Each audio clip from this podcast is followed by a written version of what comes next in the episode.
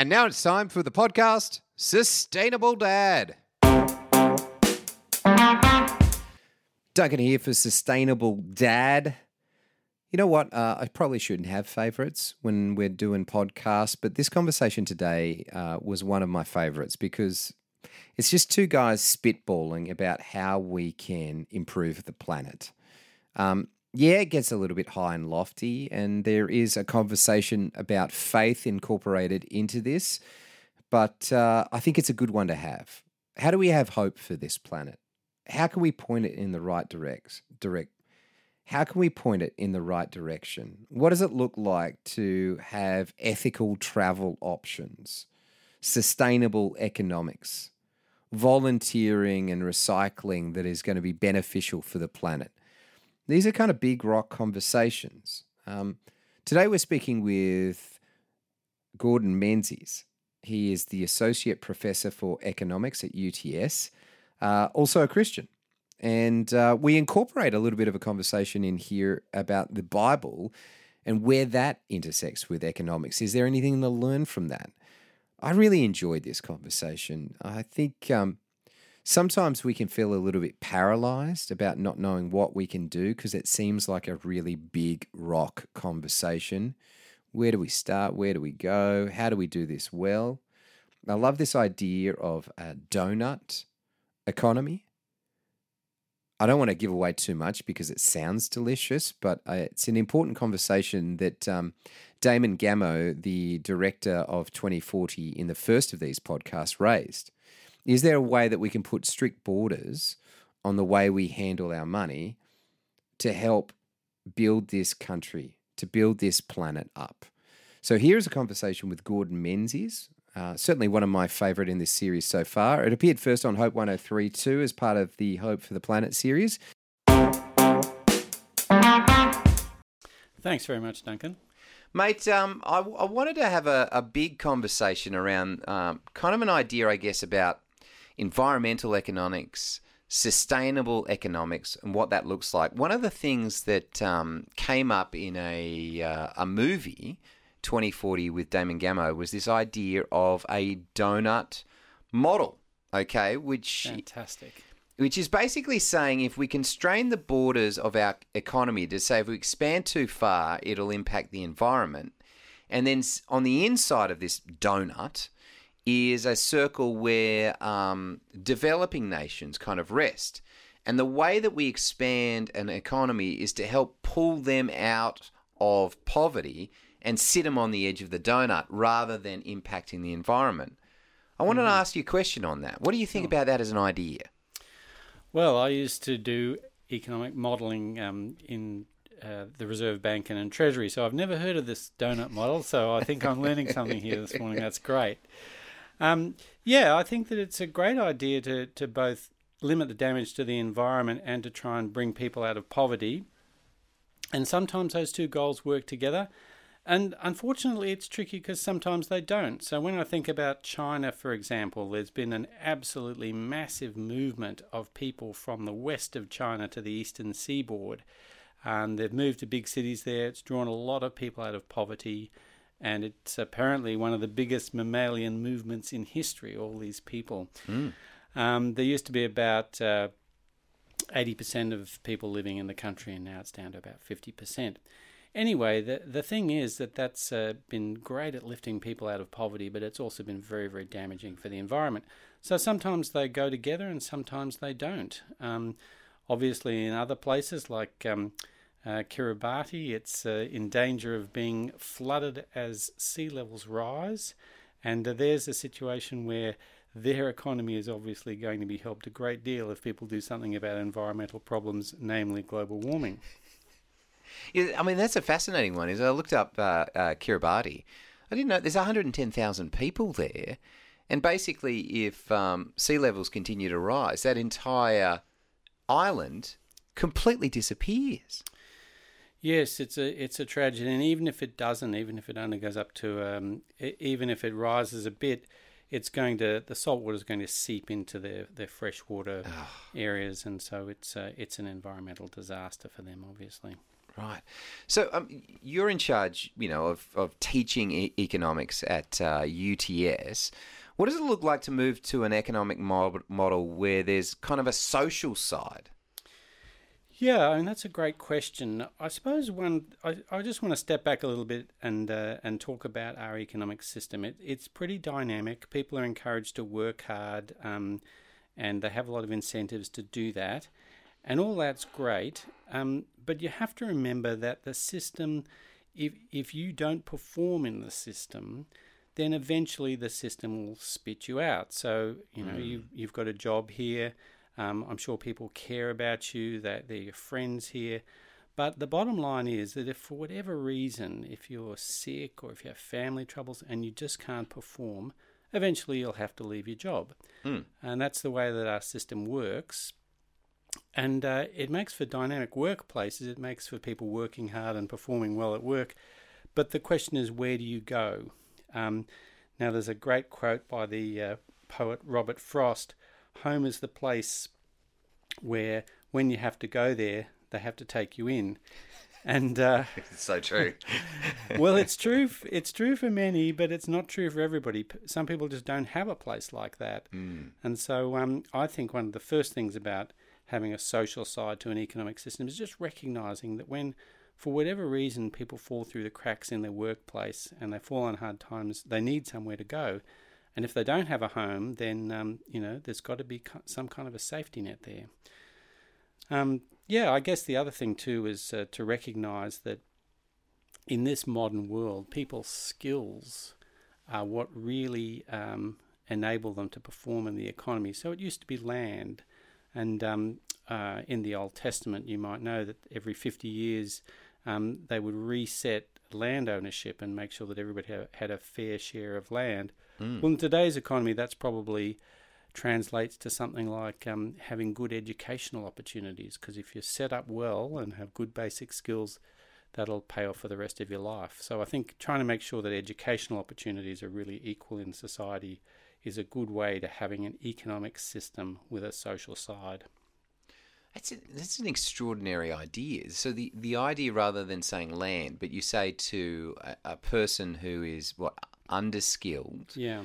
Hey, listen, what we'll do is we'll give you a free education. Yeah. You know, in a Jubilee system to help upskill you so you've got more opportunity. Yeah, that's right. That's right. And that's trying to trying to reset it every generation too, so that somebody comes from a background where they have um, you know, parents weren't able to have good educational opportunities. That doesn't necessarily lock them in to being the same themselves.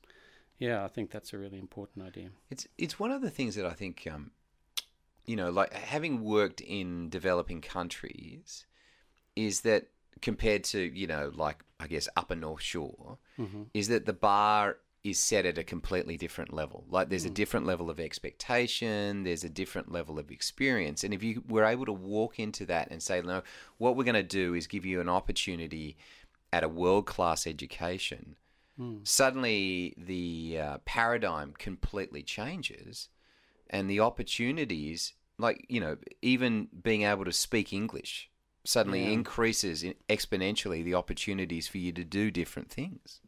Yeah, that's really interesting. Um, um, you're the interviewer here, but I feel like asking you to give me an example of that. That sounds fascinating. Well, so you know, I mean, one of the things is, um, you know, like um, my my father-in-law has set up uh, an organisation that works out of India, and in that organisation, what that what that does as a hospital is it not only helps people, but it also provides basic education to ensure that um, the lowest socioeconomic class in India has the ability to read and write. Mm. As a result of that, their opportunities for employment drastically go up. And all yeah. they've done is equip them with basic reading and writing skills. Yeah and you know, I'm, I do not think we're necessarily aware of that here because the education system is so good in Australia. Yeah. But if you can't read and you can't write, it does actually limit your ability for employment.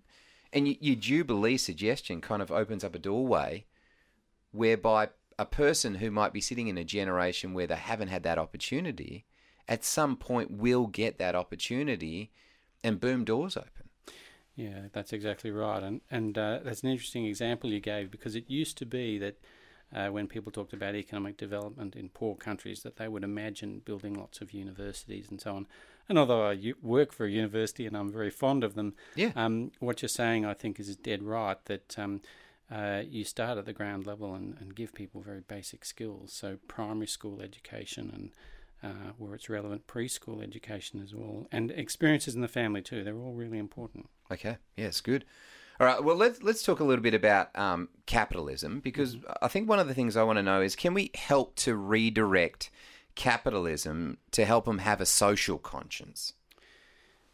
Yeah, so uh, that's that's a great question. Um, I guess that uh, as far as redirecting capitalism goes, the things we just spoke about um, are going to help in that process. Uh, if people have have a safety net, then I think that's a really important backdrop for any kind of capitalist system. What kind of things do you have in mind, uh, Duncan? Well, I, I think um, I think the question is like I feel like capitalism is money, money, money, money, and I feel like capitalism needs to become like money, money, people, community. You know, like I feel like if we shift our thoughts from a model where how can I make the most money for me to it is important for me to make money for myself, but as part of that, empower communities and leave a legacy where the the culture, the context, the person that I'm impacting is better for it. I haven't taken, taken, taken, but I've taken, taken, given. You Yeah. know? Yeah, I guess um, talking about making money as a motivation, well, uh, that's all right, but the question is why do you want to make money? And um, uh, one of the things it says in the Bible, in the New Testament, um, Paul speaking to the church at Ephesus, and he says, Anyone who's been stealing must steal no longer, but must work doing something useful with his own hands, so that he might have something to share with those in need. Yeah. And it's a really interesting sort of threefold thing. The first thing is stop doing bad stuff financially. um, that can uh, that can be a lesson for all of us, but particularly to um, some bankers in the in the recent financial crisis and the Banking Royal Commission. Stop Yeah. doing bad stuff. Um, but work, but why work? Um, so that you can have something to share with others. Oh, and it also says doing something useful. So these are all elements um, that I think just transform a vision of what economic life is like from just making the most amount of money to having a purpose with it, um, doing something good, doing something useful, don't doing bad stuff, um, and being motivated by sharing. Mm. And you can think about making money as a way of uh, providing for yourself, providing for your loved ones, but also helping the community. There's there's nothing that stops you thinking about being ambitious for those reasons rather than just making money for its own sake. I like that. I mean, I guess at the heart of it, you know, you you've got something a commodity. Like if you're doing something useful, then you should be able to make money doing something useful, right? Like people, if it's useful, people want it. So therefore, you could sell it as a commodity. Yeah, that's really interesting. Um, I guess that's right. There's a little bit of a um, there's a little bit of a, a footnote I want to add there. yeah, uh, sure, Duncan. sure. There's a strange um, there's a strange fact that when people are faced with financial incentives, incentives, they often act a little bit differently. So, you might have heard heard this, and uh, and some of our listeners would have uh, would have read this in a in a recent book. But there was a situation where there was um, a bunch of daycare centres in Israel, and they're having problems with parents turning up late. Yeah, So, uh, what do you think you should do? Well, if you're an economist, the natural thing to think is we'll put a financial penalty on turning up late and see if that helps. yeah, fine. And you'd hope that that would that would actually lower the amount of uh, the the amount of late coming. But what happened was when they put the fine on, the amount of late coming went up. Now, this is a pretty strange thing, but when you think about it, if there's no fine in place, if no money changes hands, you think that turning up late to pick up your kids is bad behavior. It's in a moral frame in your head. Um, but as soon as there's a price attached to it, you pay a fine. Well, you start to think about it as a, a sort of babysitting service. If my if my time at work's more valuable, than uh, paying these people to look after my kids for a bit longer, I'll do it. And so I agree with what you say. I don't think there's anything wrong with making money out of doing things that are socially valuable, but you do have to remember that there's this thing about money when when it's in the equation. Sometimes it changes the way people think. Yeah. So I'd be sorry to see some things um, uh, have money paid for them. So uh, there are some countries in the world that they pay you if you give blood, but there are other countries that don't. And I'm kind of glad we have a country where you don't pay, you don't receive money for giving blood. It's just a social service.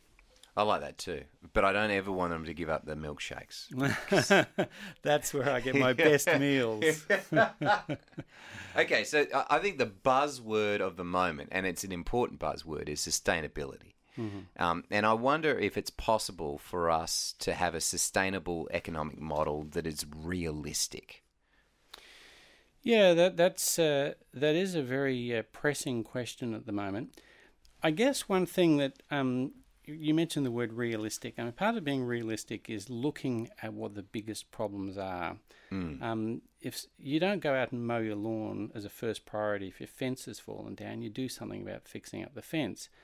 So, although there are so many issues that you could pursue in trying to be sustainable, it's important to look around and say, what are the most important ones at this time in history, at this place, in this place? What are the most important issues that that we have to deal with?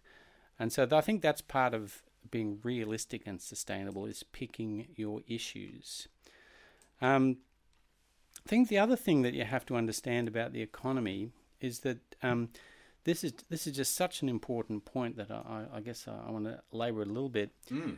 One of the most important things that happens when an, eco- economy develops, or when or when everybody gets richer, is that time spent at work becomes more valuable. That's almost the basic fact of economic growth. That labour, that's to say your work, mm. becomes more productive financially. So it means that in economically developed countries, people who spend time working are richly rewarded for it. The, the wage rate goes up. Hmm. And what, do, what this does is it drains time away from every other activity that's not paid work. And so you'll find in an economy that's highly developed, it's really hard to find volunteers to do things because the allure of highly productive work is always there with a pretty good wage rate. And so it drains time away from family. It lowers the number of kids people have. And it, here's the crucial thing for sustainability it drains time away from repairing things or from recycling or anything that involves time that's not paid time in the labour market. It's a basic fact that it causes so many things in society to be harder. So I guess having a sustainable economic model is partly a cultural thing. It means saying no to time pressures. It means not working that bit extra. It depends on your situation, mm. of course. You might you might desperately need that, but it means sometimes saying no to economic incentives and, and freeing up a bit of time. So we have like a workplace best practice that says we get four weeks of holiday leave and then we get one week of volunteer leave and then one week of recycling leave. That would be a great idea. Recycling really and home repairs. Yeah, you know? exactly. or bicycle repairs or something. That's good. I like that. Okay. Oh, that's fascinating. I, I, you, and you do you do actually become much more aware of that. That like work puts this incredible demand on you, but you go, that's where that's where the bacon's coming from.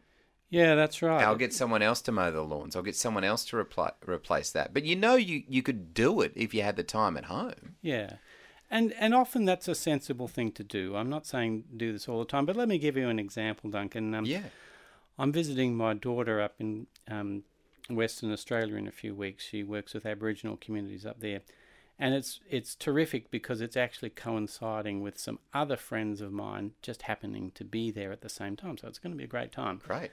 I'm flying over there, but on the way back, um, my friends are driving back, and uh, and I thought to myself, oh, I should I should save the environment. The car's going back anyway, and I should travel with them. Yeah. Now this is um, from Western Australia. From Western Australia.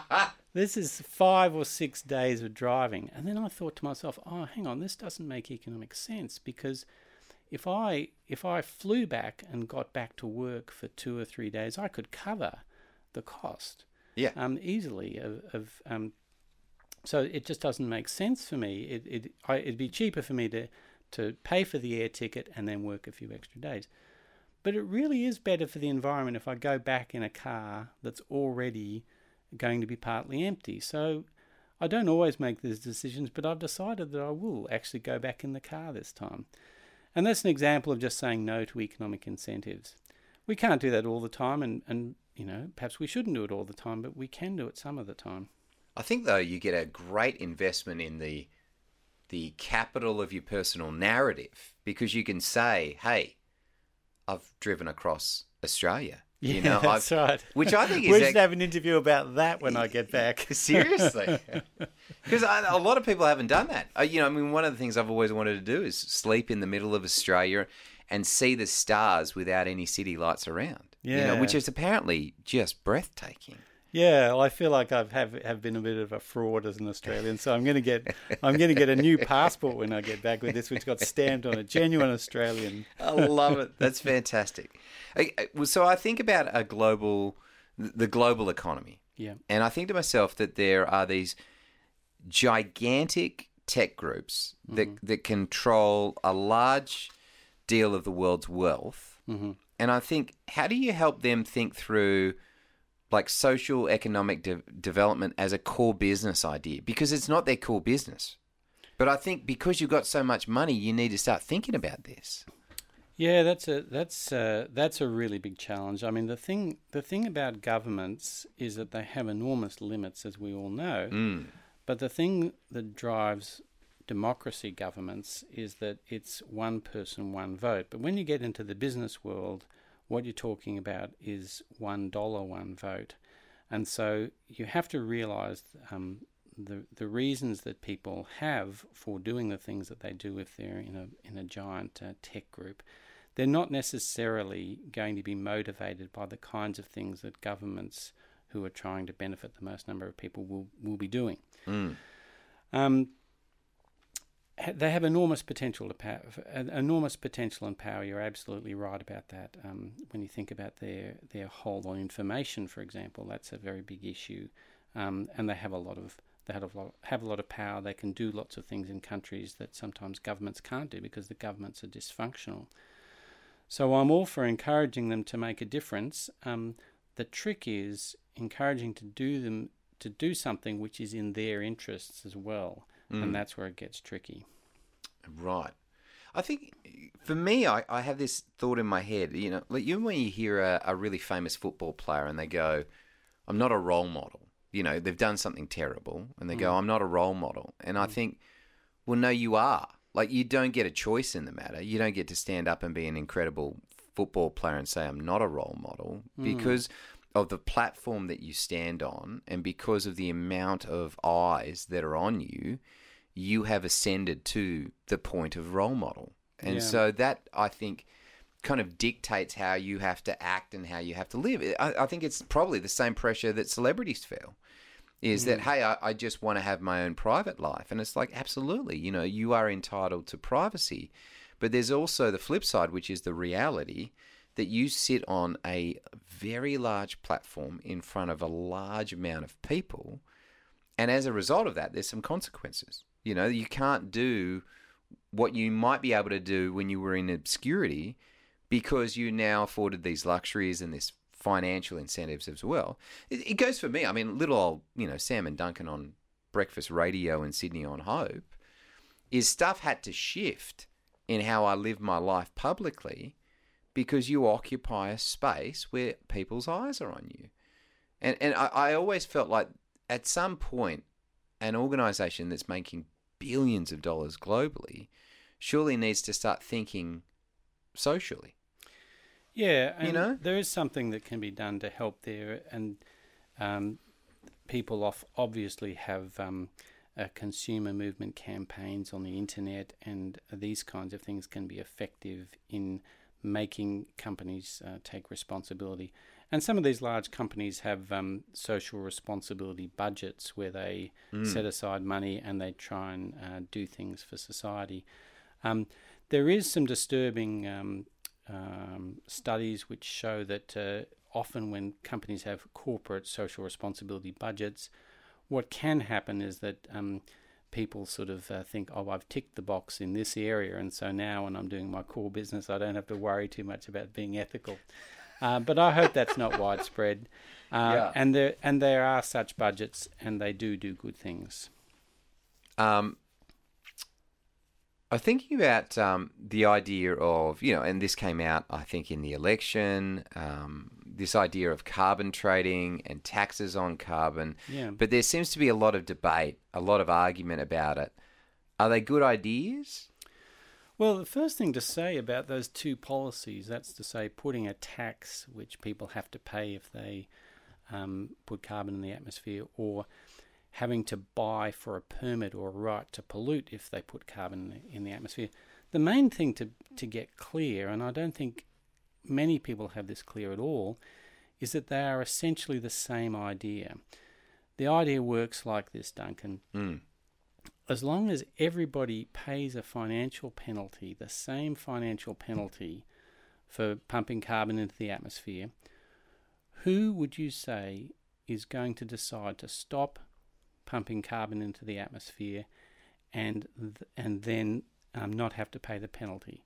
Well, it's the people who find it easiest to mm. stop pumping carbon into the atmosphere. So if you have some kind of a financial penalty for pumping carbon into the atmosphere, you will get people stopping doing it who find it easiest to stop doing it. The ones who find it really hard to stop doing it for whatever reason will continue to do it and they'll just pay the penalty. Mm. Now, the point of all this is that it means that any reduction you get in the amount of carbon going into the atmosphere will come at the lowest cost because the people who find it easiest to stop doing it, they will be the ones who stop doing it. And that's the advantage of having a price for carbon it actually doesn't matter whether that price is in the form of someone paying a tax or whether paying for a right to pollute from somebody in a market that's where they trade these rights to pollute. It doesn't matter. So the first thing I want to say is about those two policies. They're about they're they're very similar. They're, they okay. work on the same principle, and so a lot of the arguments about whether having a tax on carbon or whether having tradable rights to pollute is really a great big smokescreen of confusion. Um, the main thing is if there's a price on it and it's the same for everybody, you'll get pollution reduction at the least cost. So you just set a global price for carbon and you yeah. say that's it. All the na- so what you run this through the UN and the UN or something says okay here it is. Here's the price for carbon. Everyone's agreed on it. That's what we're going to pay and that's what we're going to trade off. That would be a, a, a great ideal. Um, let's start a bit smaller and try and do it for individual countries um, in the first instance. There are actually uh, some significant problems with having global schemes like this, um, whereas they can be organised more effectively at a national level, at least in the first instance. But what you're saying is, is where we should head to, yeah. Okay. Okay, brilliant. Well, Gordon. Yeah. This has been very informative. Thanks, man, for taking the time to talk with us. Yeah, well, thanks. I'll take your advice about uh, sitting under the stars and uh, when I go into Central Australia. Oh, mate, I think it'd be extraordinary. Good to talk. Plenty to think about there, isn't there? Mean, I've never really thought about, you know, sustainable economics and environmental economics and where that inter- intersects with faith and there's a lot of conversations, but it, you know, I mean, we're talking large scale, but really there are applications, aren't there, for home? Like, how do we look after our finances? What are we using them for? Are they being used in a way that can benefit others? Is there space for generosity? I mean, these are all good questions. What does our saving strategy looks like? Is the way that we're investing in super, is it a way that can benefit the environment? Are those two mutually exclusive? Ugh. So much to think about. Anyway, uh, I really enjoyed that, and it, it has kind of played out. You know, like if I if I do invest, what does that look like? Where is my super money, and is it being used in the best way possible to benefit not just me but also the environment? Because, I mean, the reality is, isn't it? We need to make some money to live. So lots of fun. Thanks for tuning in. Uh, another episode next week on Sustainable Dad. I hope you're enjoying it. Of course, follow me on Instagram. Ultra Robo. Yep, that's not a great title. Look up Duncan Ultra Robo. Uh, or on Facebook, Duncan Robinson there again. Check it out. Uh, feel free to drop me a line if you've got any questions or comments. See you next week.